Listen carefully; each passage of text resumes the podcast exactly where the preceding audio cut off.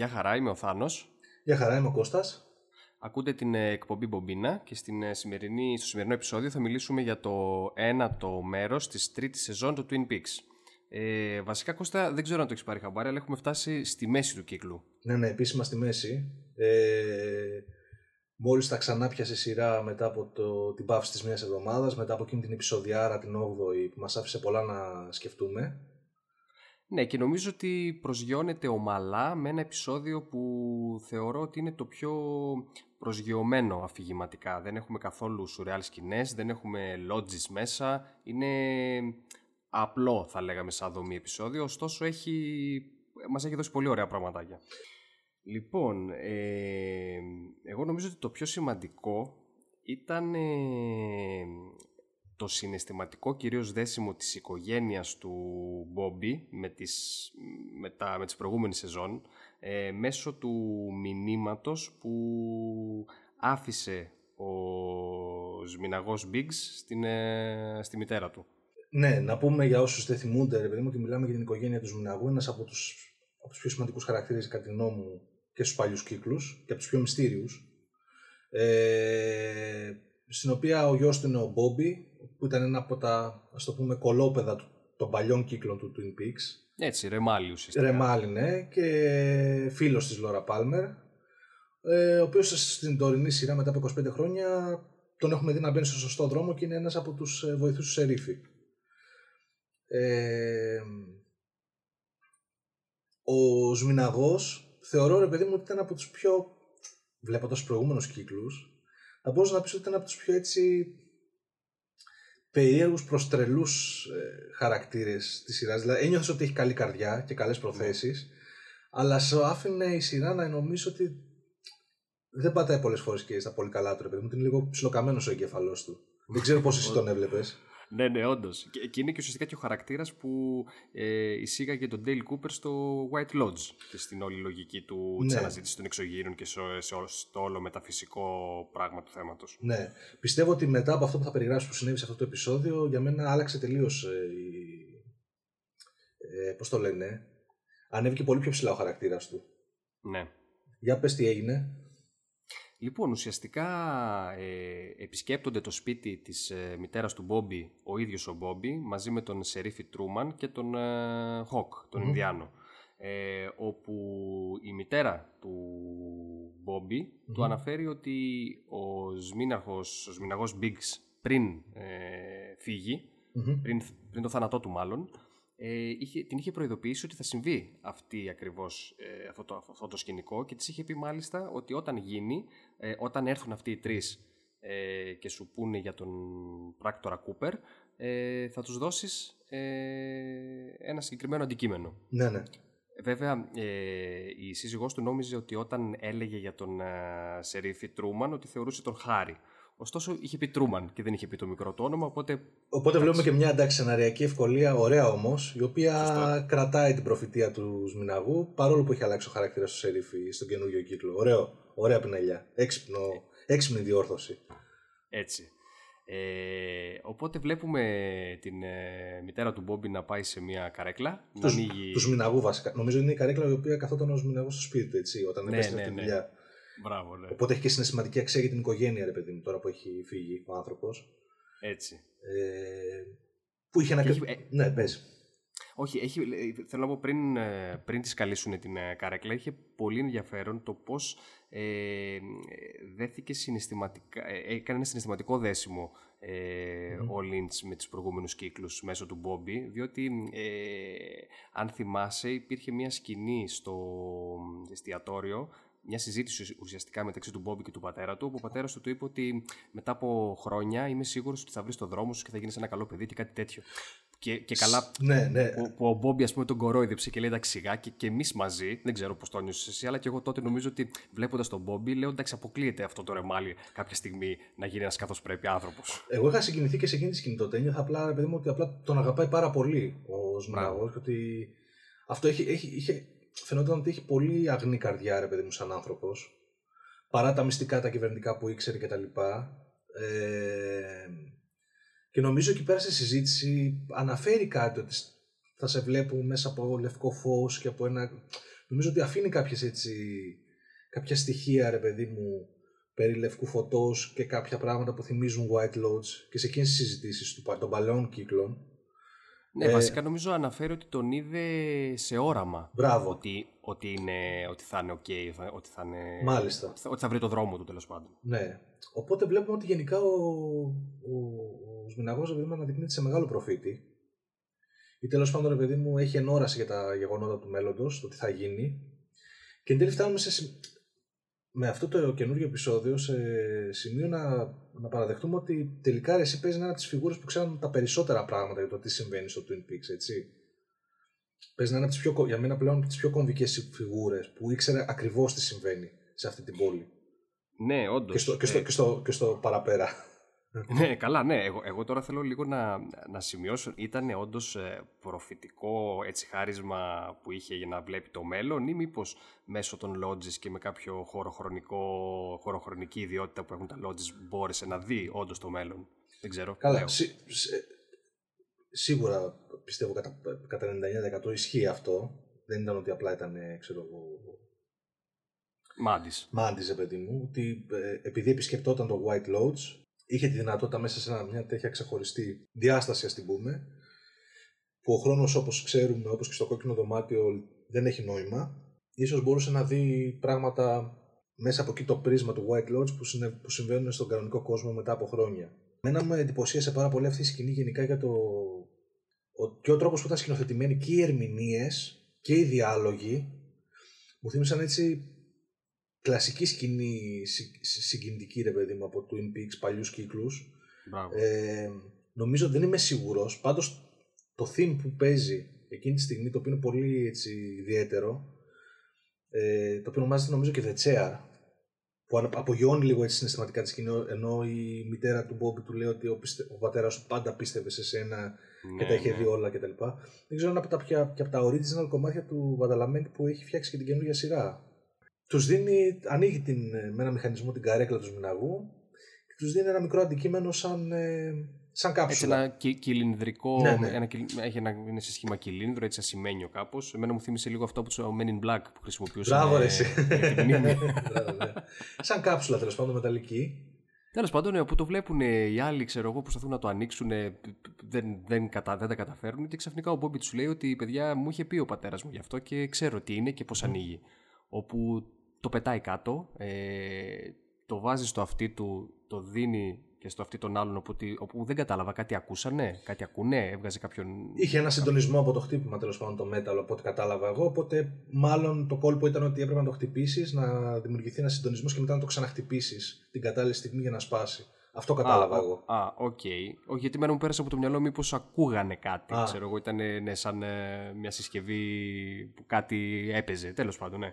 Ε, το ξαναρίχνει ο Μπόμπι, ανοίγει και βγάζει από μέσα ε, δύο χαρτάκια. Mm-hmm.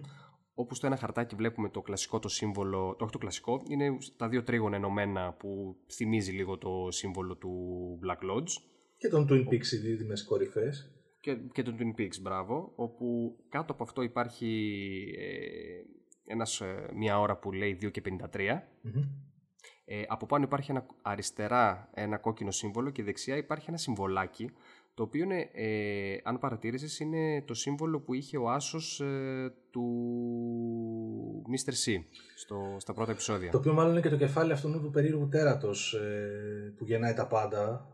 Μπράβο. Γιατί άμα παρατηρήσεις λίγο στις διάφορες σκηνές τώρα των επεισοδίων που έχουν περάσει, εντάξει, στο μέσα στο γυάλινο κουτί δεν φαίνονταν τόσο έντονα, αλλά νομίζω στο...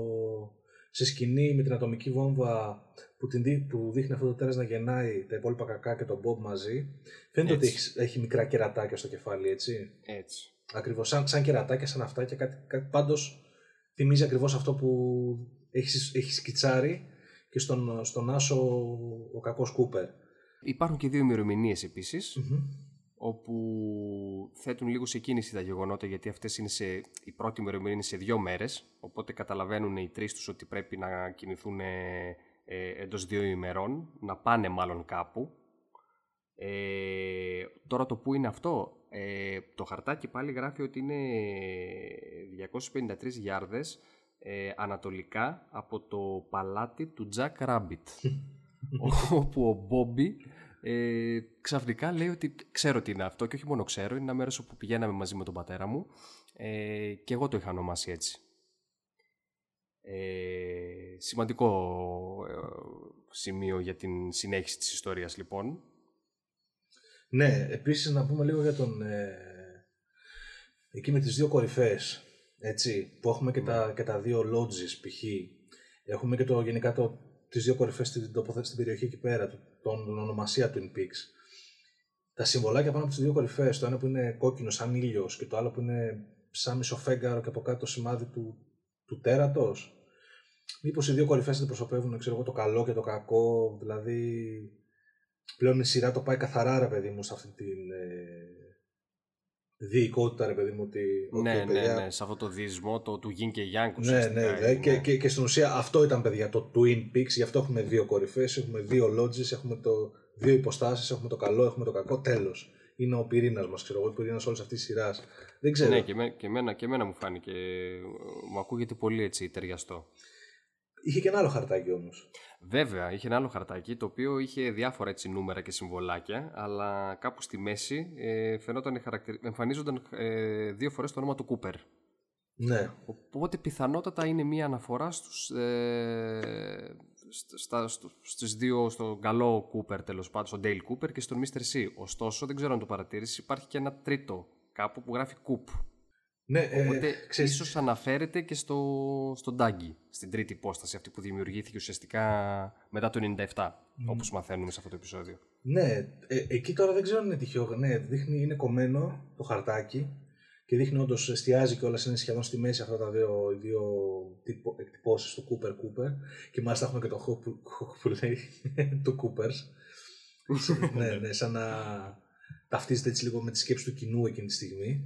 Mm. Ε, αλλά αν θυμάμαι καλά, μας διορθώσουν και οι ακροατές ε, στα σχόλια, ε, στους παλιούς κύκλους δεν υπήρχε, πάλι δεν είχε δοθεί στον Κούπερ ένα χαρτί από, νομίζω από τον ίδιο τον Σμηναγό ε, και καλά ρε παιδί μου από στρατιωτικά ραντάρ και τηλεπικοινωνίες που, είχαν, που είναι στημένα και στην περιοχή του Twin Peaks για να διαρευνήσουν περίεργα σήματα κτλ. Και είχαν πιάσει ένα περίεργο σήμα, στο οποίο πέρα από, άλλες, από άλλα δεδομένα περίεργα, αποκρυπτογραφήσαν μέσα στα δεδομένα και το όνομα του Κούπερ. Το θυμάσαι mm. αυτό καθόλου? Κάτι, κάτι, κάτι. Και ήταν πάλι έτσι ένα χαρτί, νομίζω, πολύ πιο μεγάλο βέβαια, αλλά έτσι εκτυπωμένο, που είχε μπλα μπλα μπλα μπλα, μπλα ιστορίες ε, ε, κρυπτογραφημένες και στη μέση ξέρω την αναφορά Κούπερ, Κούπερ, Κούπερ, Κούπερ. Δεν ξέρω αν το θυμάμαι καλά. Πάντως κάτι τέτοιο μου έρχεται την παλιά σειρά. Το έχω ξαναδεί αυτό το χαρτί. Τώρα βέβαια mm. ήταν κομμένο. Ναι. Ε, δεν ξέρω. Ε, Πάντως πρέπει να πάνε εκεί σε λίγες μέρες. Δεν έχουν και, και, όχι μόνο, και όχι μόνο πρέπει να πάνε εκεί. Του είχε πει κιόλας ότι πριν φύγεις από το Jack Rabbit, λέει να βάλεις ε, λάσπη ή κάτι τέτοιο χώμα, στις τσέπες. Χώμα στις τσέπες, ναι. Χ, χώμα, ναι, μπράβο. Ε, ναι, οκ. Okay. Δεν ξέρουμε και αυτό τι μπορεί να σημαίνει. Θα δούμε. Λοιπόν, οπότε αυτή νομίζω ότι ήταν, ε, ήταν το πρώτο, ίσως το σημαντικότερο ε, σημείο ε, του επεισοδίου, μαζί με, το, με την ανάκριση του, του Hastings, του Hastings ναι, ναι. Ε, από την Ντάμι, όπου τι μαθαίνουμε εκεί πέρα. Να πούμε γενικά πρώτο ότι το επιτελείο του, του Cole, του, του David Lynch, ε, πώς το λένε, είναι με το, με το, jet, με το δυτικό jet του εφ μπι άι. Και πριν επιστρέψουν πάλι στο, στη Νέα Υόρκη, φαντάζομαι, δέχεται ένα τηλεφώνημα ο Κόουλ από, από, από το Πεντάγωνο, αν θυμάμαι καλά. Μπράβο, ναι, ότι πρέπει να συναντηθεί με την ε, ανθυποπλήρχο την Νόξ. Μπράβο, που... που είναι στο νεκροτομείο εκεί πέρα στην πόλη της Ντακότα, που είναι το πτώμα του Σμηναγού ε, και έχει δημιουργήσει πολλά ερωτήματα. Οπότε βλέπουμε, ρε παιδί μου, ότι αρχίζει και ξεκαθαρίζει λίγο η υπόθεση. Μαζεύονται όλοι μαζί στο, στο σημείο του εγκλήματος. Ναι, και πληροφορείται βέβαια και ότι απέδρασε και ο ναι, και σκάει και μίστερ C. Σκάει και δεύτερο τηλέφωνο ότι ο Cooper flew the coop. Ναι, ε, το οποίο εντάξει, προφανώς how the hell this happened, ξέρω εγώ. Που, που, νομίζω ότι το αναρωτηθήκαμε και εμείς πώς θα δικαιολογήσουν αυτή την κατάσταση με την απόδραση. Ε, οπότε μαζεύονται όλοι, αλλάζουν πορεία και πάνε προς ε, το νεκροτομείο.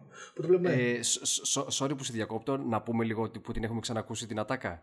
Στην original σειρά που, το, που αποτελεί αστιάκι που λέει ο Άλμπερτ στον Κούπερ στο, στο ξενοδοχείο όταν παίρνουν πρωινό, όταν μαθαίνουν ότι απέδρασε ο, ο Widow Well από τη φυλακή και του λέει, ξέρω εγώ, your friend flew the coop, που είναι έκφραση που το έσκασε. Coop. Είχε στο Cooper. Κλασικό, ναι, ναι, throwback σε αυτή τη σκηνή, γαμάτο. Έτσι, γαμάτο. Όπως γενικά και ο Άλμπερτ νομίζω έχει γαμάτες ατάκες σε αυτό το επεισόδιο. Ναι, ναι, ναι, ναι. Ε... Εκεί που λέει για τη δεύτερη σεζόν κάτι. Φτάνοντας στον νεκροτομείο, τέλος πάντων, για να τους εξηγεί εκεί πέρα ο γνωστός ε... διευθυντής εκεί πέρα στις αστυνομίες που τον είχαμε δει στα προηγούμενα επεισόδια, ότι να έχουμε τον ε, διευθυντή του σχολείου μας, ο οποίος τα είχε με τη βιβλιοθηκό νόμο, της οποίας βρήκαμε κομμένο το κεφάλι και κάτω το κεφάλι υπήρχε αυτό το πτώμα, το οποίο ξέρω εγώ το αναζητούσαμε. Γενικώς αρχίζει και περιγράφει πράγματα και λέω, μαλάκα, όντως έχουν γίνει πολλά, πολλά, πολλά απίστευτα πράγματα, ρε παιδί μου, μέσα σε λίγο χρόνο. Και λέει. Και εκεί κάνει το αστιάκι, ξέρω εγώ, ο Άλμπερτ, ξέρω το, το είχε, ξέρω εγώ. Τι, συνέβη, τι θα, τι θα τι συνέβη στη, στη, στη σεζόν δύο, ξέρω εγώ. Εντάξει. Το οποίο είναι και λίγο έτσι ένα inside joke στις, ίσως στα τρελά πράγματα που, συνε, που συμβαίνανε στη δεύτερη σεζόν του Twin Peaks. Έλα, έλατε. Που είχαν τραβήξει λίγο έτσι κάποια επεισόδια, δεν ξέρω. Γαμάτο όμως, ωραία πινελιά. Ωραίο, ωραίο, ωραίο, ωραίο, ναι. Όπως ωραία πινελιά, εσύ το σκεφτόμουν ότι όταν έδειχνε την ιατροδικαστήνα σε αυτή τη μικρή πόλη της Δακότα, που έτσι έχει έναν ε, ε, ε, ιδιαίτερο χαρακτήρα, έχει ιδιαίτερο τρόπο που αστιεύεται. Μα, είχα μάθει στα προηγούμενα επεισόδια, ρε παιδί μου, εκεί πέρα που ψάχνω το πρόγραμμα του Σμηναγού και τα λοιπά για διάφορα στοιχεία, ότι είναι και stand-up comedian και καλά. Α, έλα ρε, σοβαρά. Ε, το είχε πει, ρε παιδί μου, σε, σε μια φάση των άλλων των διευθυντή της αστυνομίας, ξέρω, που κάνει ένα αστιάκι και τη λέει, συγχώρα με, λέει, παιδί μου, είναι. Α, επειδή. Ναι, τα απογεύματα δουλεύουν σαν stand-up comedian. Όταν την έβλεπα, σκεφτόμουν τον Άλμπερτ αντίστοιχα, ρε παιδί μου, και αυτός έχει πολύ ιδιαίτερο χαρακτήρα, σαν ιατροδικαστή. Ναι. Και λέω, ρε φίλε, ξέρω εγώ, λες ποτέ να συναντηθούν αυτοί οι δύο. Και όντως συναντηθήκανε, ρε φίλε. Και... δεν ξέρω. Ε, στάνταρε έπαιξε εκεί πέρα που ανταλλάσσουν δύο κουβέντες και κάτι αστεία και που μόνο οι δύο καταλαβαίνουν. Και αρχίζει μια έτσι χημεία μεταξύ τους. Και βλέπεις τη φάτσα του Lynch, ξέρω που τους βλέπει, ξέρω, και σου λέει, όπα, κάτι τρέχει. κάτι, κάτι, κάτι παίζει. Ναι, ο ένας γοήτευσε τον άλλον, ξέρω εγώ. Ναι, ωραίες φουνελιές, ωραίες φουνελιές, ρε φίλε. Ναι, ναι. Οκ. Ε, okay. ε, ο, άρα έχουμε τους πάντες μαζεμένους, τουλάχιστον ένα μεγάλο αριθμό ατόμων που θέλαμε να τους δούμε συγκεντρωμένους στο ίδιο δωμάτιο και στο νεκροτομείο. Ε, λογικά, ρε φίλε, εντάξει. Αυτά που έδειξε εκεί πέρα θα τους οδηγήσουν, εντάξει, τους οδηγούν στο να ανακρίνουν τον, τον Hastings, ο οποίος τους δίνει φοβερές και τρομερές πληροφορίες. Για πες. Ε, ναι, βασικά μαθαίνουμε ε, ότι τι ακριβώς έκανε με την, με την ερωμένη του, τέλος πάντων, την Ρουθ, όπου είχαν μπει στη ζώνη, στην αποκαλούμενη ζώνη. Καταρχήν είχανε, δεν, το, δεν το περίμενα αυτό, είχανε blog για το παραφυσικό, ρε παιδί μου, ένα το κρατούμενο. Ε, βασικά να πούμε ότι το blog αυτό υπάρχει. Το ανεβάσανε το... κατά τη διάρκεια που έπαιξε και το επεισόδιο στην, στην, στην Αμερική. Έτσι, the search for the zone dot com, ναι. Όποιος θέλει να το δει. Το οποίο είναι γαμάτο, είναι μασκαρεμένο σαν site των ενενήντα, ρε φίλε, μου άρεσε πάρα πολύ. Ακριβώς, είναι ό,τι, ό,τι λέει στο επεισόδιο, ο, είναι σαν να το έχει φτιάξει ο ίδιος ο Hastings, ναι. ε, και γράφει ε, για, για αναζήτηση εξωγήινων μέσα, έχει πληροφορίες, έχει κάποιες, ε, ε, πώς λέγεται... Ε, Ε, κάποιες, ε... κάποιους συνδέσμους προς αληθινά άρθρα για παράλληλα, μπράβο, σύμπαντα, ναι.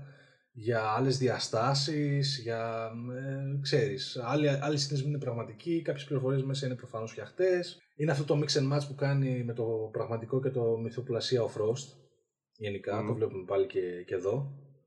ε, Έχει και κάποιες συντεταγμένες στο κάτω μέρος του site, μπράβο, οι οποίες βγάζουν εκεί πέρα σε μια περιοχή στην South Dakota, πολύ συγκεκριμένο στίγμα, ρε παιδί μου, βγάζουν σε ένα χωματόδρομο δίπλα από ένα δάσος. Είναι κοντά και στην, στο, στην περιοχή που ήταν ο, αυτός ο περίεργος λόφος στη, πώς λεγότανε, Devil's Peak, στο... Ναι, στο, στενές επαφές τρίτου τύπου. Στενές επαφές τρίτου τύπου, ναι. Που δεν ξέρω. Τώρα είναι... Δεν ξέρω, φίλε, πάντως είμαι σίγουρος ότι σίγουρα ένα μάτσο φανατικοί εκεί, οι Αμερικάνοι του Twin Peaks, έχουν μαζέψει τα μπουγαλάκια τους και έχουν πάει εκδρομή εκεί. Δεν ξέρω τώρα, όλα, όλα αυτά, ρε παιδί μου, δεν ξέρω αν είναι επίτηδες ε, αποσπάσεις που σου στέλνουν για να μην καταλάβεις ποια είναι πραγματικά η αλήθεια και η αποκάλυψη του μυστηρίου, ρε παιδί μου, δεν ξέρω. Ε, σου βάζουν μέσα, όπως και στο Secret History, κομμάτια που έχουν σχέση με το Roswell, με εξωγήινους. Ναι. Τώρα μιλάνε για παράλληλα σύμπαντα, διαστάσεις. Εμείς ήμασταν συνηθισμένοι με τον κόσμο των πνευμάτων, επειδή κάτι πιο spiritual από αυτά. Δεν ξέρω. Θα φανεί. Ναι, ωστόσο εκεί πέρα ο Hastings επιβεβαιώνει ότι οι εναλλακτικές διαστάσεις είναι πραγματικές, ότι ουσιαστικά ο Biggs ε, του ζήτησε τις συντεταγμένες, τις οποίες τις πήγανε, ε, ουσιαστικά γι' αυτό σκοτώθηκε ε, η Roth. Ναι. Ε, και μάλιστα πιθανότητα και γι' αυτό σκοτώθηκε και ο Biggs, τον αποκεφαλίσανε. Βασικά λέγεται το Σμηναγό τον, ε, ότι τον... τον... τον συναντήσανε εκεί σε αυτή την παράλληλη διάσταση όπου... και ότι γενικά εκεί πέρα, αν θυμάμαι καλά, είπε ότι του ζητούσε ο, ο Γκάλαν Μπριγκς, τους ζητούσε κάποιες συντεταγμένες και μόλις τις πήρε μετά ταξίδεψε προς κάπου αλλού. Κάτι, κάτι περίεργο πάντως έγινε και ότι υπήρχαν και άλλα άτομα. Κάτι τέτοιο, ναι. Και ότι γεν, γενικώς μια πολύ έτσι συγκεκριμένη κατάσταση και ότι υπήρχαν επίσης... και πολλά άλλα άτομα εκεί πέρα. Ναι, ναι. Και ότι μετά ξύπνησε αυτός και ήταν στο δωμάτιό του, έτσι, στο σπίτι του, ο, ο Hastings. Ναι, ναι, ναι. Ε, αλλά ξέρεις, τους, τους κλιπαρεί, ρε, πρέπει να με πιστέψετε, πρέπει να με πιστέψετε. Εντάξει, εμείς βλέπουμε απ' έξω τον Lynch, ο οποίος, οκ, okay, ξέρει από αυτά, γιατί σαν διευθυντής το, του τμήματος των Blue Rose Cases είναι μέσα στο μεταφυσικό. Ναι. Αλλά είναι ο κατάλληλος άνθρωπος για να καθίσει να τα ακούσει αυτά τα πράγματα. Εντάξει, ο Άλμπερτ εκεί πέρα πάλι αστιεύεται, ξέρω εγώ, λέει fruit, fruitcake anyone, γαμάτο. Ωραία. Ε... Βέβαια, πιθανολογώ ότι αυτές οι συντεταγμένες ίσως είναι ένα σημείο όπου μάλλον θα, θα μαζευτούν όλοι οι ήρωες και κάτι θα γίνει εκεί πέρα. Νομίζω είναι πολύ σημαντικές και αν θυμάσαι στο προηγούμενο επεισόδιο, ε, ο Ρέι ανέφερε ότι είχε απομνημονεύσει τις συντεταγμένες. Που ήταν η σημαντική πληροφορία που θεωρούσε ότι που θέλει να πάρει, να πάρει και λεφτά, ας πούμε, από τον μίστερ C γι' αυτό. Ο οποίος αναζητάει ο μίστερ C, ο οποίος λογικά οδηγούν στο, στο White Lodge. Μπράβο. Οι οποίες ίσως, ίσως είναι, είναι οι συντεταγμένες αυτές που αναφέρει το site του, του, του, του, του Hastings, που μπορείς να τις βάλεις στο Google Maps και να δεις εκεί την περιοχή ακριβώς. Δεν ξέρω. Πάντως φαίνεται ότι οδηγούνται προς ένα κομβικό σημείο και οι δύο πλευρές και ότι μάλλον... Ε, νιώθω ότι μία πλευρά, ρε παιδί μου, θα είναι ο κακός Κούπερ και στην άλλη άκρη, ελπίζοντας θα είναι ο καλός ο Κούπερ, ξέρω εγώ, όπως θα έχει ξυπνήσει. Ναι, αλλά θα έρθουν σε, φαντάζομαι θα έρθουν σε showdown, δεν παίζει. Ναι, σίγουρα και η ομάδα του Gordon Cole πηγαίνουν, οδηγούνται προς τον Ντάγκη, καθώς εκεί πέρα που, είναι, που ήταν το πτώμα, του ιατροδικαστής του στίχνει και το δαχτυλίδι που γράφει πάνω, που ήταν μέσα στο πτώμα του Biggs, που λέει πάνω Ντάγκη Jones. Μπράβο, και παράλληλα στο... Βλέπουμε, ρε παιδί μου, ότι ο Ντάκη που είναι στην αστυνομία για ανάκριση μετά από αυτή τη σκηνή με τον Nike The Spike που προσπάθησαν να τον δολοφονήσει, καταφέρουν αστυνομικοί και του παίρνουν από την κούπα του, ναι, yeah. του καφέ, αποτυπώματα και ε, πώς το λένε, υλικό για τεστ ντι εν έι. Οπότε λογικά θα χτυπήσει στο εφ μπι άι αυτό το πράγμα, έτσι. Μπράβο. Να δώσουμε λίγο τώρα, να εστιάσουμε λίγο και σε αυτή τη σκηνή που καθόταν στον καναπέ ο Ντάκη με την ε, σύζυγό του. Στο αστυνομικό τμήμα, ναι. Όσο γιατί, το... νομίζω, γιατί έχει νομίζω πολύ ενδιαφέρον, ναι, όσο μιλάνε οι πράκτορες γι' αυτό, να που μαθαίνουμε κάποια, κάποιες περισσότερες πληροφορίες για το βεβαίως, ιστορικό του Ντάγκη. Απλά για να κλείσω λίγο το προηγούμενο mm. που λέγαμε, ε, μου θυμίζει λίγο και όλο αυτό το, το, το στήσιμο της κακέρας που έχει κάνει μέχρι τώρα η σειρά και που μας έχει δώσει σημείο και ώρα, σημεία μάλλον και ώρες, ναι. Ότι κάπου εκεί θα γίνει η τελική, ας το πούμε, σε εισαγωγικά μονομαχία. Mm-hmm. Μου θυμίζει έτσι και λίγο δομή διοίκησης ε, ε, το κοράκι του Stephen King, το The Stand, που έχει, ρε παιδί μου, το, ε, στη μεταποκαλυπτική Αμερική, ρε παιδί μου, το, μια ομάδα από αυτούς που έχουν μείνει που εκπροσωπούν το καλό και τους καλούς χαρακτήρες, ξέρω εγώ, και μια, την άλλη ομάδα, ρε παιδί μου, που εκπροσωπεί το κακό, με τον Darkman μπροστά, ρε παιδί μου, και η άλλη έχει τη γιαγιά. Όσοι ναι. έχουν διαβάσει, καταλαβαίνουν τι λέμε. Οι οποίοι, ξέρεις, θα έρθουν να αντιμετωπίσουν μια ομάδα με, τους, με, με την άλλη. Ε, Μου τρυπάει τώρα το μυαλό και μου έρχονται σκηνές ότι ίσως δούμε τους πάντες μαζεμένους σε ένα σημείο, έτσι. Δεν ξέρω. Ναι, και, και, εγώ, και εγώ έτσι το, το έχω στο μυαλό μου. Και... ότι εκεί πέρα θα wow. γίνει χαμούλης. Οκ. Okay. Για να πάμε τώρα στην σκηνή με τον Ντάγκη. Λοιπόν, ο Ντάγκη παρατηρεί την αμερικάνικη σημαία ακούγοντας ε, κάτι τέλος πάντων. Ε, ναι, κάτι ακούει, παίζει λίγο μία μουσική. Πατριωτικό εκεί πέρα εμβατήριο, ξέρω εγώ, ναι. όπου δεν ξέρουμε, ίσως είναι και αυτός ένας τρόπος λίγο έτσι να βγει από μέσα του ο Ντέιλ Κούπερ, δεν ξέρουμε ίσως. Το σημαντικό είναι ότι λοκάρει στις πρίζες, όπου γνωρίζουμε τη σχέση των πνευμάτων με το ρεύμα, mm-hmm. ε, και το πιο σημαντικό είναι ότι περνάει μια γυναίκα που έχει κόκκινες γόβες, οι οποίες είναι ακριβώς ίδιες γόβες με αυτές που φορούσε στον πιλότο η Audrey Horne. Η οποία είχε πάει, αν θυμάμαι καλά, στο σχολείο με τα κανονικά της παπούτσια και τις είχε μέσα στο τέτοιο, έτσι. Στο ντουλαπάκι στο που έχουν και τα κολέγια. Ναι, ναι. Μπράβο. Και γενικώς το στίστο, το ντύσιμο της, της γυναίκας που περνάει ψιλομοιάζει με εκείνη τη φούστα, τέλος πάντων, που φορούσε και η Audrey. Mm-hmm. Ε, οπότε ε, γενικότερα παίζει ένα σενάριο ότι η Audrey Horne θα είναι ο χαρακτήρας που θα αφυπνίσει τον Dale Cooper. Τον Dale Cooper που όλοι αγαπάμε και αν επιθυμούμε πλέον να τον δούμε. Ναι, ναι. Ε, ναι, αυτό. Εντάξει, ελπίζω να γίνει σύντομα αυτό. Εντάξει, φτάσαμε δηλαδή... στη μέση, νομίζω, okay, νομίζω είναι, ναι, μια καλή, είναι μια καλή ώρα. Μην χάνουμε άλλο χρόνο, να απολαύσουμε, να προλάβουμε να απολαύσουμε λίγο καλό Cooper, έτσι.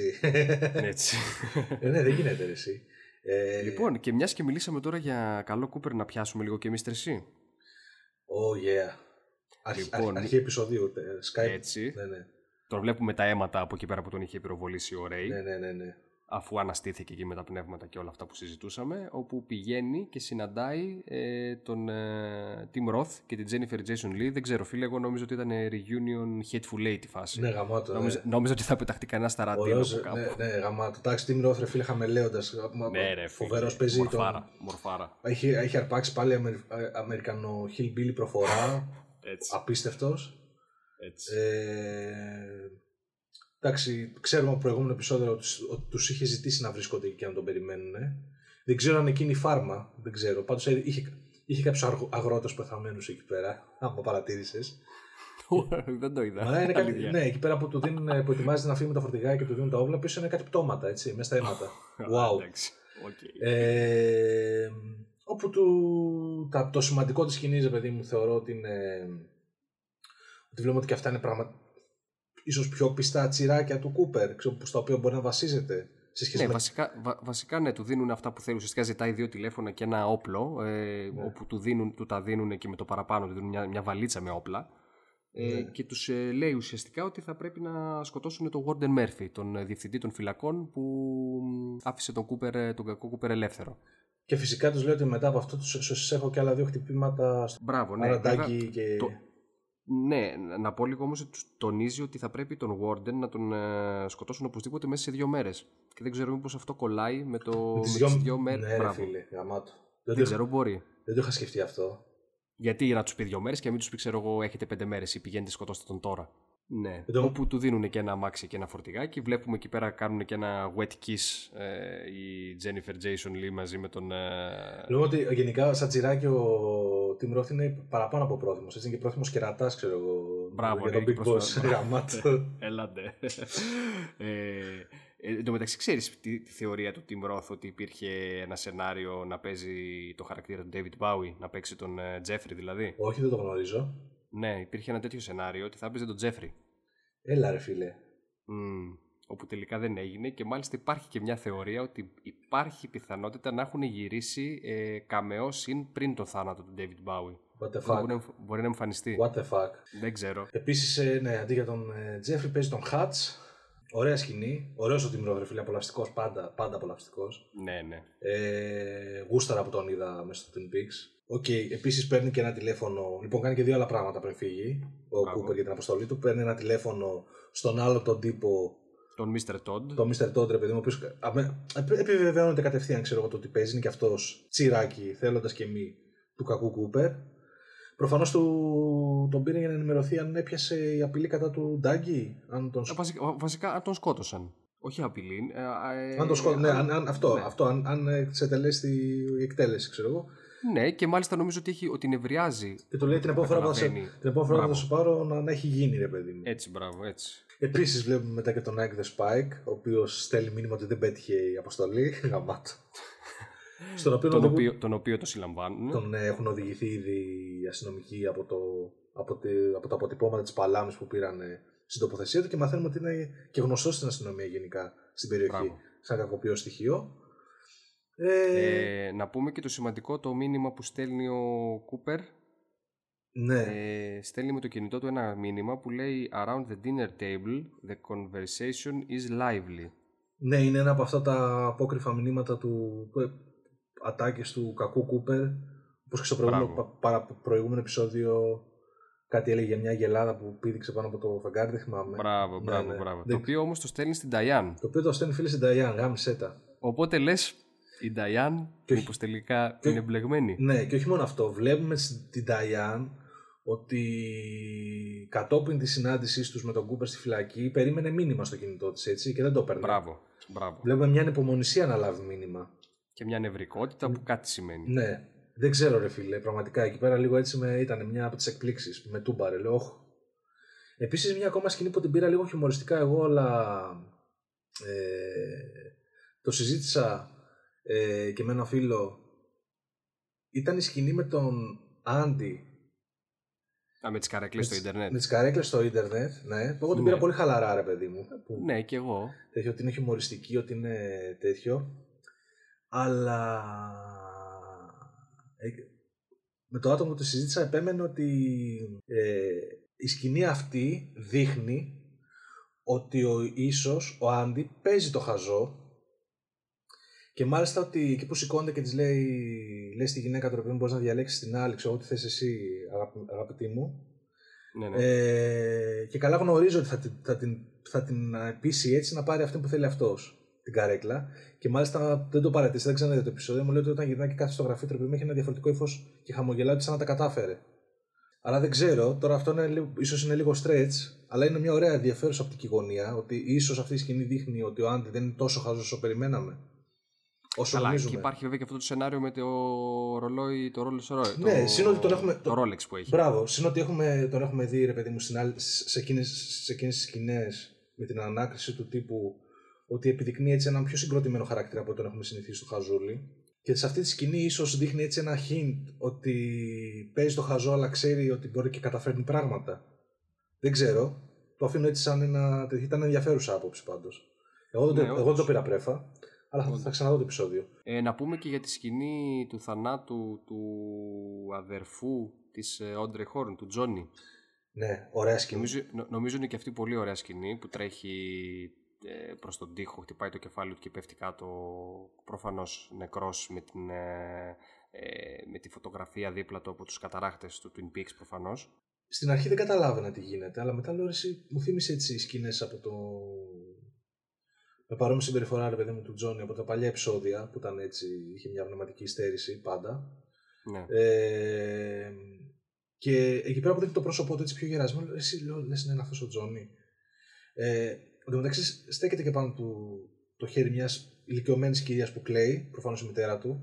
Ναι. Αλλά εντάξει, πίστηκα για το τι έγινε στο τέλος του επεισοδίου που είδα στα credits ότι αναφέρεται σε αυτή η κυρία σαν ε, γυναίκα του Horne, έτσι.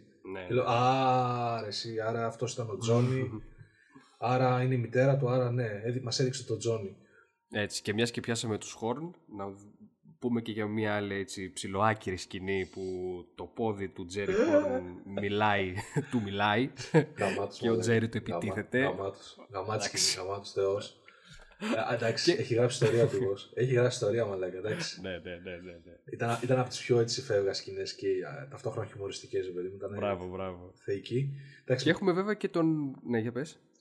Εντάξει, μας δείχνει και τον αδερφό του ρε παιδί μου, που πάλι με την ε, γραμματέα του ψάχνουν να βρουν τι είναι αυτό, αυτή, αυτός ο, ο περίεργος ήχος στο Great Northern Hotel που ακούγεται σαν βουητό και πέφτει στην, ε, στον πειρασμό, όχι, του, του εμφανίζει το πειρασμός, ξέρω εγώ, του έρχεται, έρχονται πολύ κοντά. Συναισθηματικά, αλλά βλέπουμε ότι κρατάει χαρακτήρα ο, ο Horne, μάλλον έχει, έχει οριμάσει πλέον, ξέρω εγώ, και δεν δέχεται να ενδώσει. Αυτό εντάξει, ένα μικρό, έτσι, μια, μικρό, μια μικρή πινελιά ρε, για τον χαρακτήρα του. Βρήκα, το, το βρήκα ενδιαφέρον το γεγονός ότι σαν χαρακτήρας έχει εξελιχθεί ρε παιδί μου. Έχει κόψει μερικές από τις παλιές κακές συνήθειες. Εντάξει, αν και συνήθως ξέρεις όταν μεγαλώνουν, συνήθως, ε, συνήθως πορνόγεροι γίνονται. Δεν είναι. δεν, δεν ξέρω εγώ, δεν οριμάζονται. Τα ακούσατε κύριοι σε κόμπι. Ο το βούστη. Okay. Ε, να, να, εν τω μεταξύ είπαμε ότι έχει επιστρέψει στο κλασικό μοτίβο Lynch, οπότε στην τελευταία σκηνή, τελευταία σκηνή εκτελήσεται στο Roadhouse. Ναι, Ναι, όντως. Γαμάτικο μαλλαρά. Όπου, όπου βλέπουμε δύο, δύο γυναίκες να συζητάνε. Ε, η μία έχει κάτι εξανθήματα στο σώμα της που την φαγουρίζουνε. Ναι. Ε, και κάνουν μια περίεργη συζήτηση όπου μεταξύ άλλων αναφέρονται σε κάτι πιγκουίνους και σε κάτι ζεύρες. Ε, τι φάση. Ε, υπάρχει μια θεωρία ότι αυτά μπορεί να, είναι, να αναφέρονται σε ουσίες, σε ναρκωτικές ουσίες, mm-hmm. οι οποίες ε, σε, ε, σε οδηγούν ή σχετίζονται ε, η, η ζεύρα με το White Lodge και ο πιγκουίνος με το Black Lodge. Δεν ξέρω. Διάβασα κάπου μια τέτοια θεωρία. Μάλιστα. Δεν ξέρω, εντάξει, εγώ δεν έδωσα και πολύ. Αλλά ναι. Οκ. Okay. Δεν ξέρω. Θα, θα δείξει. Έχει αφήσει γενικά. Έχει έτσι πολλές περίεργες σκηνές που έχει, τις έχει αφήσει προς το παρόν, γιατί μας έχει δώσει πολύ πιο σημαντικά πράγματα η σειρά. Δηλαδή, φαντάζομαι ότι θέλουμε να δούμε τι θα γίνει με εκείνον τον τύπο που προκάλεσε το ατύχημα. Ναι. Ε, τι θα γίνει γενικά με το εμπόριο των ναρκωτικών, τι θα γίνει με τον, με τον, ε, σερίφ, με τον βοηθό του σερίφ των άλλων που τον βλέπουμε και σε αυτό το επεισόδιο. Μπράβο. Μαλάκα, αυτή η σκηνή ήταν αυτή που μάζευε το φαγητό του. Φίλε, εντάξει, ε, κατάλαβες ότι έτρωγε cream corn, έτσι, γκαρμαμπόντζια. Όχι, ρε μαλάκα. Ναι, οπότε μας κάνει και μια σύνδεση με το Fire Walk With Me και επίσης επειδή είναι και τέτοιος κάτω χαρακτήρας, επιβεβαιώνει ότι μάλλον είναι πνεύμα. Ωραία, φίλε, γι' αυτό μύριζε και άνοιξαν τα παράθυρα. Έτσι, έτσι. Ό, δεν το παρατήρησα ότι ήταν ε, τέτοιο. Νόμιζα απλά σούπερ. Ναι, ναι. Ο ναι, γαμάτων. Ναι. Γαμάτων. Mm. Γαμάτων. Mm. Και επίσης, μιας και κάναμε τώρα τη σύνδεση με το Fire Walk With Me, υπάρχει και, ένα ακόμα, και μια ακόμα σύνδεση του επεισοδίου mm-hmm. με, το, με την ταινία. Ε, αν θυμάσαι, ο, το αφεντικό του Ντάγκη, εκεί που μιλάει στους άλλους τους πράκτορες, ε, κάνει μια περίεργη χειρονομία με το χέρι του, σαν να, ε, σαν να στίβει λεμόνι. Δεν ξέρω αν το θυμάσαι, έτσι, που άνοιγε τη, την, τα δάχτυλα και τα έσφυγε. Τα άνοιγε Λένια και τα έσφυγε. Θα...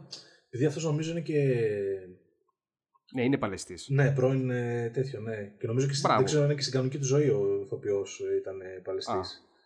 Ε, ένιωθα, ρε παιδί μου, ότι έσφυγε τις γροθιές ότι κάτι τον έτρωγε για το μυστήριο, ρε παιδί μου, και θέλει να το λύσει. Εντάξει, μπορεί, αλλά παρόλα αυτά ταιριάζει η χειρονομία αυτή με τη χειρονομία που έκανε, αν θυμάσαι, στο Fire Walk With Me η κοπέλα με τα, με τα πολύ έντονα κόκκινα μαλλιά που, έδινε, που έκανε ένα περίεργο χορό και έδωσε κάποια στοιχεία στους πράκτορες. Ε, για όσους θέλουν μπορούν να δουν στο YouTube, αν πατήσουν Fire Walk With Me clip The Dancing Girl, μπορούν να, να δουν ακριβώς τη σκηνή της συγκεκριμένης. Λες στην αρχή που οι πράκτορες μαζεύονται μαζί με τον Cole που τους δίνει κάποια στοιχεία και είναι και αυτήν εκεί πέρα πίσω. Μπράβο. Και νομίζω τους δίνει και το blue, το, το πώς λέγεται, για το μπλε τριαντάφυλλο. Τώρα είναι πολύ, ρε παιδί μου, ή όντως μπορεί να ισχύει, δεν ξέρω, μου φάει πολύ τρε, τρε, τρελή, ξέρω εγώ, συνοχή από τρελό άλμα. Εμένα μου έδωσε την εντύπωση ότι επειδή όντως αυτός ήταν Παλαιστής, ξέρω, ίσως χρησιμοποιεί και τις γροθιές του, ξέρω εγώ, σαν σημείο σκέψης, εκεί που έσφυγε τα χέρια του, σαν να ένιωθε την ανάγκη να, να βρει τη λύση αυτού του μυστηρίου, γιατί εκείνη την ώρα σκεφτόταν στο μυαλό του, αλλά δεν ήθελε να το πεις στην αστυνομία, ότι μια μια στιγμή, ρε παιδί μου, μία του βάλαν βόμβα στο αμάξι του καημένου του Ντάγκη, ξαφνικά. Μία προσπαθούν να τους σκοτώσουν την επόμενη μέρα. Μήπως έχει να κάνει με τους φακέλους και τον άλλον τον κολοσυνάδελφό του που μας κάνει απατεωνιές. Μήπως αυτό. Ναι.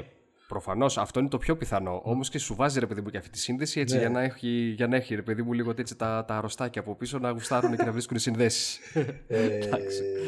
ε, τι ήθελα να πω. Α, ναι, επίσης, ε, ξεχάσαμε να πούμε ότι στο blog που υπάρχει, το ψευτοblog ουσιαστικά το, του Hastings, αν πατήσεις πάνω στις συντεταγμένες, όχι αν τις γκουγκλάρεις ώστε να δεις ότι είναι στο, ε, στο, στη South Dakota, ε, σου βγάζει ένα βιντεάκι που σου δείχνει σκηνές από το convenience store. Μπράβο, ναι. Και νομίζω και σε ένα άλλο link του blog, άμα πατήσεις που λέει διαβάστε τα παλιότερα μου άρθρα, πάλι γίνεται μια παρεμβολή και δείχνει κάτι ασπρόμαυρες σκηνές. Γενικώς το γαμάτο, ναι. Οι οποίες, ναι, κάποιες ίσως είναι footage από το Fire Walk With Me και κάποιες ίσως είναι καινούργια, γυρισμένες τώρα για το προηγούμενο, για το όγδοο επεισόδιο. Ναι, και έχει και μάλιστα και τρία ε, αρχεία ήχου που κατέγραψε καλά ο Hastings. Ναι. Τα οποία τα δύο είναι για ηλεκτρομαγνητικές παρεμβολές. Ξέρω ότι έχει έτσι, άμα τα ακούσεις, ε, αυτό το τζ, ξέρω, με τον ηλεκτρισμό που γίνεται mm. στο Twin Peaks. Και ένα άλλο λέγεται The Vortex και μάλλον είναι, ξέρω εγώ, ήχος όταν περνάς από τη μία διάσταση στην άλλη, ξέρω εγώ, όταν περνάς από τον κανονικό κόσμο στο Black Lodge έχει ένα περίεργο ήχο και λέγεται The Vortex. Ναι. Μπράβο. Ε, Α, και επίσης όταν ήταν στο, στη ζώνη, mm-hmm. ο, αναφέρει ο Bill Hastings ότι ο Biggs ε, περιέγραψε το θάνατό του τέλος πάντων με τρόπο ότι έφυγε το κεφάλι του και εξαφανίστηκε. Ναι, το αυτό... οποίο, αν θυμάσαι, το είχαμε δει και στο τρίτο επεισόδιο. Και στο, ναι, και στο τρίτο που είχαμε δει στον, στο διάστημα που ήταν ουσιαστικά το κεφάλι του Biggs, αλλά ήταν και στο, κεφα... στο, στο δεύτερο επεισόδιο, στις φυλακές, ε, που είχαμε δει την μαύρη φιγούρα που είχε, είχε αποκεφαλιστεί. Ε, Ανέρεση, σωστό, σωστό. Και το κεφάλι άρχισε να φεύγει προς τα πάνω. Σωστό και αυτό. Σωστό. Ναι, ναι, ναι, ναι, σημαντικό στοιχείο. Δεν είναι τυχαίο αυτό. Δεν παίζει να είναι τυχαίο. Γιατί... Δεν νομίζω. Θα έχει σαν μπαλόνι, μα λέγανε. Μπράβο, μπράβο, μπράβο. Γαμάτο. Ε, γενικότερα, ε, ωραίο επεισόδιο. Δηλαδή, με, πώς θα το πω, ε, με πολλά στοιχεία και φαίνεται σαν πλέον να αρχίζουν να δένουν, ε, να δένει το κουβάρι, να, να, να, ξε, να ξετυλίγει τέλος πάντων, με, δίνοντας τέλος πάντων ωραία στοιχεία. Ναι, τώρα το. Ναι, κοίταξε, μας έχει δώσει. Το ξαναλέω, ημερομηνία και ώρα, άρα επισπεύδει τα γεγονότα. Ε, τώρα δεν ξέρω αν θα συναντηθούν στο ίδιο σημείο. Δηλαδή, αν έχουμε δύο τοποθεσίες, μία στην Dakota που είναι το White Lodge και μία στο Twin Peaks που είναι το Black Lodge, το Red Room, και όσοι πάνε από το Twin Peaks και όσοι πάνε από την Dakota θα συναντηθούν στο ίδιο σημείο, δεν ξέρω. Θα φανεί. Ναι. Ε, διευρύνει λίγο το γεγονός έτσι. Με... Δεν περίμενα ότι ο Hastings ε, είχε τέτοια ιστορία, ρε παιδί μου, ότι κράτουσε blog για τα μεταφυσικά. Ε, για τις παράλληλες διαστάσεις και τα σύμπαντα και το ένα και το άλλο. Ήταν έτσι μια ωραία ανατροπή. Ναι. Ε, εγώ νόμιζα ότι το μόνο που έκρυβε, ρε παιδί μου, ήταν η παράνομη σχέση με την βιβλιοθηκονόμο. Μπράβο, ήταν... και εγώ αυτό νόμιζα, ναι. Έκρυβε πράγματα τα οποία δεν μπορούσε να τα διηγηθεί σε κανονικό άνθρωπο γιατί δεν τον πίστευε. Γαμάτο. Έτσι, έτσι. Να πούμε γενικά ότι, όπως ανέφερα και πριν, ε, δεν ξέρω πώς περιμένεις να εξελιχθεί από εδώ και πέρα. Έχει αφήσει κάποια πράγματα, ρε παιδί μου, μικρότερη σημασία ανοιχτά. Δηλαδή αυτό ακριβώς, τι θα γίνει με τα, με το, με τα ναρκωτικά. Μας έχει δείξει τον αδερφό του Ρενό. Μας έχει μιλήσει για τη φάρμα, ήταν αυτή που είδαμε σε αυτό το επεισόδιο, είναι κάτι παραπάνω. Η καλύβα που είχε πάει ο Κούπερ για να πάρει τα πρώτα τσιράκια, τι γίνεται με αυτό εκεί πέρα. Mm. Ε, με την. Ε, πώς το λένε, με την κόρη της ε, σερβιτόρας, της Έλλη, που έχει. Α, με τα ναρκωτικά και σχέση πράγμα, με τον άλλο τον παπάρα, ξέρω εγώ, ναι. Ναι, ναι, ναι, με αυτή ναι, ναι. Τι γίνεται, ρε παιδί. Μα απλά ήταν μια πινελιά. Με τον άρρωστο άντρα της γραμματέας του χώρου. Και αυτό μια πινελιά, ξέρω εγώ, ή θα δούμε κάτι παρακάτω. Μπράβο. Τι γίνεται με τους παλιούς χαρακτήρες. Και ελπίζω να, να δείξει και λίγο παραπάνω τον Τζακόμπι, εσύ. Λες, τι άλλο να κάνει. Πούλησε, πούλησε, πούλησε τα, χρυσά, τα χρυσά φτιάρια. Τι άλλο. ε, δεν του μένει και πολύς χρόνος ε, για, να, για να δοκιμάσει η σειρά πολλά άλλα πράγματα. Δηλαδή, πιστεύω ότι αν κάποια στιγμή. Επειδή, υπάρχουν κάποιες συζητήσεις, παιδί μου, προφανώς για πολλούς φανς της παλιάς σειράς νιώθουν έτσι κάπως ε, ε, νιώθουν λίγο περίεργα διότι ο τρίτος κύκλος τους ξενίζει αρκετά διότι δεν εκτελήσεται μέσα στο Twin Peaks όπως περιμένανε. Ναι. Ε, εμένα δεν με χαλάει αυτό. Ίσα ίσα μ' αρέσει που δοκιμάζει σειρά τελείως διαφορετικά πράγματα και θεωρώ, και θεωρώ ότι είναι από τους, ίσως ο πιο δυνατός κύκλος από τους τρεις. Θα δούμε πώς θα τελειώσει. Ε, Αλλά αν θέλει όμως λίγο να πάει προς τα πίσω και να μας δώσει και λίγο έτσι κλασική, κλασικά vibes και σκηνές από την πόλη, δεν μένουν και πολλά επεισόδια, θα πρέπει να, το, να αρχίσει να το ακολουθεί αυτό. Δηλαδή αν αφήσει τις εξωτερικές τοποθεσίες και θέλει να εστιάσει και να, μας, να, να μεταφερθεί στο Twin Peaks πρέπει να το κάνει μέσα σε αυτά τα επεισόδια. Δεν μένει κάτι παραπάνω. Έχουμε, ναι. Έχουν περάσει τη μέση. Τι άλλο. Τι... Τίποτα. Εγώ αναμένω εκεί τη συνάντηση σε αυτές τις συντεταγμένες. Εκεί να γίνει λίγο μάχη μίστερ C με Dale Cooper, επιστροφή του Dale Cooper, Audrey Horne μέσα. Μήπως δούμε και λίγο Leland Palmer. Έτσι να γίνει λίγο χαμούλης. Κάτι είδα, αν και τα επεισόδια δεν έχουν επίσημη ονομασία. Ναι. Λέγονται The Return κτλ. Έχουν νομίζω και στο εξωτερικό δίνονταν επίσημα τίτλοι. Ναι. Και νομίζω ότι το άλλο το επεισόδιο έχει να κάνει με το. Έχει μέσα το όνομα All About Laura Palmer, κάτι τέτοιο. Oh. Οπότε για να δούμε, παιδιά, ναι. Αυτά είναι, αυτά είναι. Για να δούμε. Ωραία. Ε, λοιπόν, ευχαριστούμε που μας ακούσατε. Ευχαριστούμε πολύ. Εννοείται ότι αφήνετε σχόλια για το οτιδήποτε. Ε, κάποια παρατήρηση, κάτι που είδατε εσείς, ε, κάτι περισσότερο, κάποια σύνδεση ίσως με το. με, την παλιά σεζ, με τις παλιές σεζόν, με την ταινία, με το βιβλίο, οτιδήποτε. Α, ναι, τώρα που πες βιβλίο, ναι. ε, αν και το κρατήσαμε αρκετό το επεισόδιο, να πω και αυτό. Για το προχώρησα λίγο παρακάτω το βιβλίο. Έχει μπει μέσα για τα καλά ο χαρακτήρας του Douglas Milford σαν ε, κεντρική φιγούρα. Μπράβο, αυτός που το είχαμε ξαναπεί στο προηγούμενο επεισόδιο. Του Secret History of Twin Peaks, ναι. Σε αυτό αναφέρομαι. Ο οποίος τον είχαμε δει στον παλιό κύκλο, ρε παιδί μου, σαν τον αδερφό του δημάρχου, ο οποίος απαντρευόταν εκείνη την νεαρή κοπέλα, Μπράβο. η οποία τελικά έχει προ, προκαλέσει το θάνατό του, mm-hmm. ε, η οποία είχε αυτή την περίεργη ιδιότητα να συγγενεύει τους πάντες, mm-hmm. που δεν εξηγήθηκε. Ε, και γενικά αναφέρεται, ρε παιδί μου, σαν ε, και αυτός σμηναγό στην πολεμική αεροπορία, ε, μπλεγμένος σε πολλά project που τίθεται του στρατού και projects τα οποία είχαν σχέση με, και στο project Blue Book που ξέρουμε ότι ήταν και ο Briggs, και σε project, ρε παιδί μου, πριν το Blue Book που είχαν σχέση με θεάσεις, γιου εφ όους, με τα, με τα Roswell επεισοδίου κτλ. Mm-hmm. Και, και έχει έτσι στο κλασικό μοτίβο του, του Frost, που μπλέκει πραγματικά ιστορικά, ιστορικά γεγονότα της Αμερικής με μυθοπλασία. Ναι. Αναφέρει, παιδί μου, ότι ο Μίλφορντ, ξέρω εγώ, είχε συναντηθεί και με προσωπικότητες όπως ε, ο Parsons, ο οποίος ήταν ο ιδρυτής του, ο Jack Parsons, ο οποίος ήταν ένας κεντρικές φιγούρες, παιδί μου, ε, της, ε, της υπηρεσίας της NASA, ε, Rocket Scientist, ο οποίος στην πραγματικότητα, ρε παιδί μου, ίδρυσε και το εργαστήριο προώθησης πυράβλων, στο οποίο βασίστηκε και αποτέλεσε και τη βάση, ρε παιδί μου, για να στηθεί η NASA και να μπορέσουν να στείλουν πράγματα σε τροχιά κτλ. Ο οποίος ο Jack Parsons, πέρα από rocket scientist και λαμπρό μυαλό και key figure στην NASA, στην πραγματικότητα, τον οποίο τον αναφέρει μέσα στο βιβλίο, ε, στην πραγματικότητα επίσης ήταν μέλος της ε, ε, απόκριφης ε, παρασκευτικής οργάνωσης του Alistair Crowley, της ε, Θέλημα, όπου εκεί πέρα αναφέρεται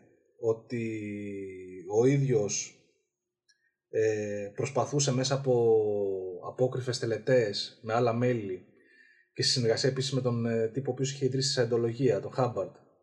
Ε, πραγματικά γεγονότα τώρα, έτσι, όχι μέσα στη μυθοπλασία της σειράς, ε, ιστορικά γεγονότα που έχουν καταγραφεί.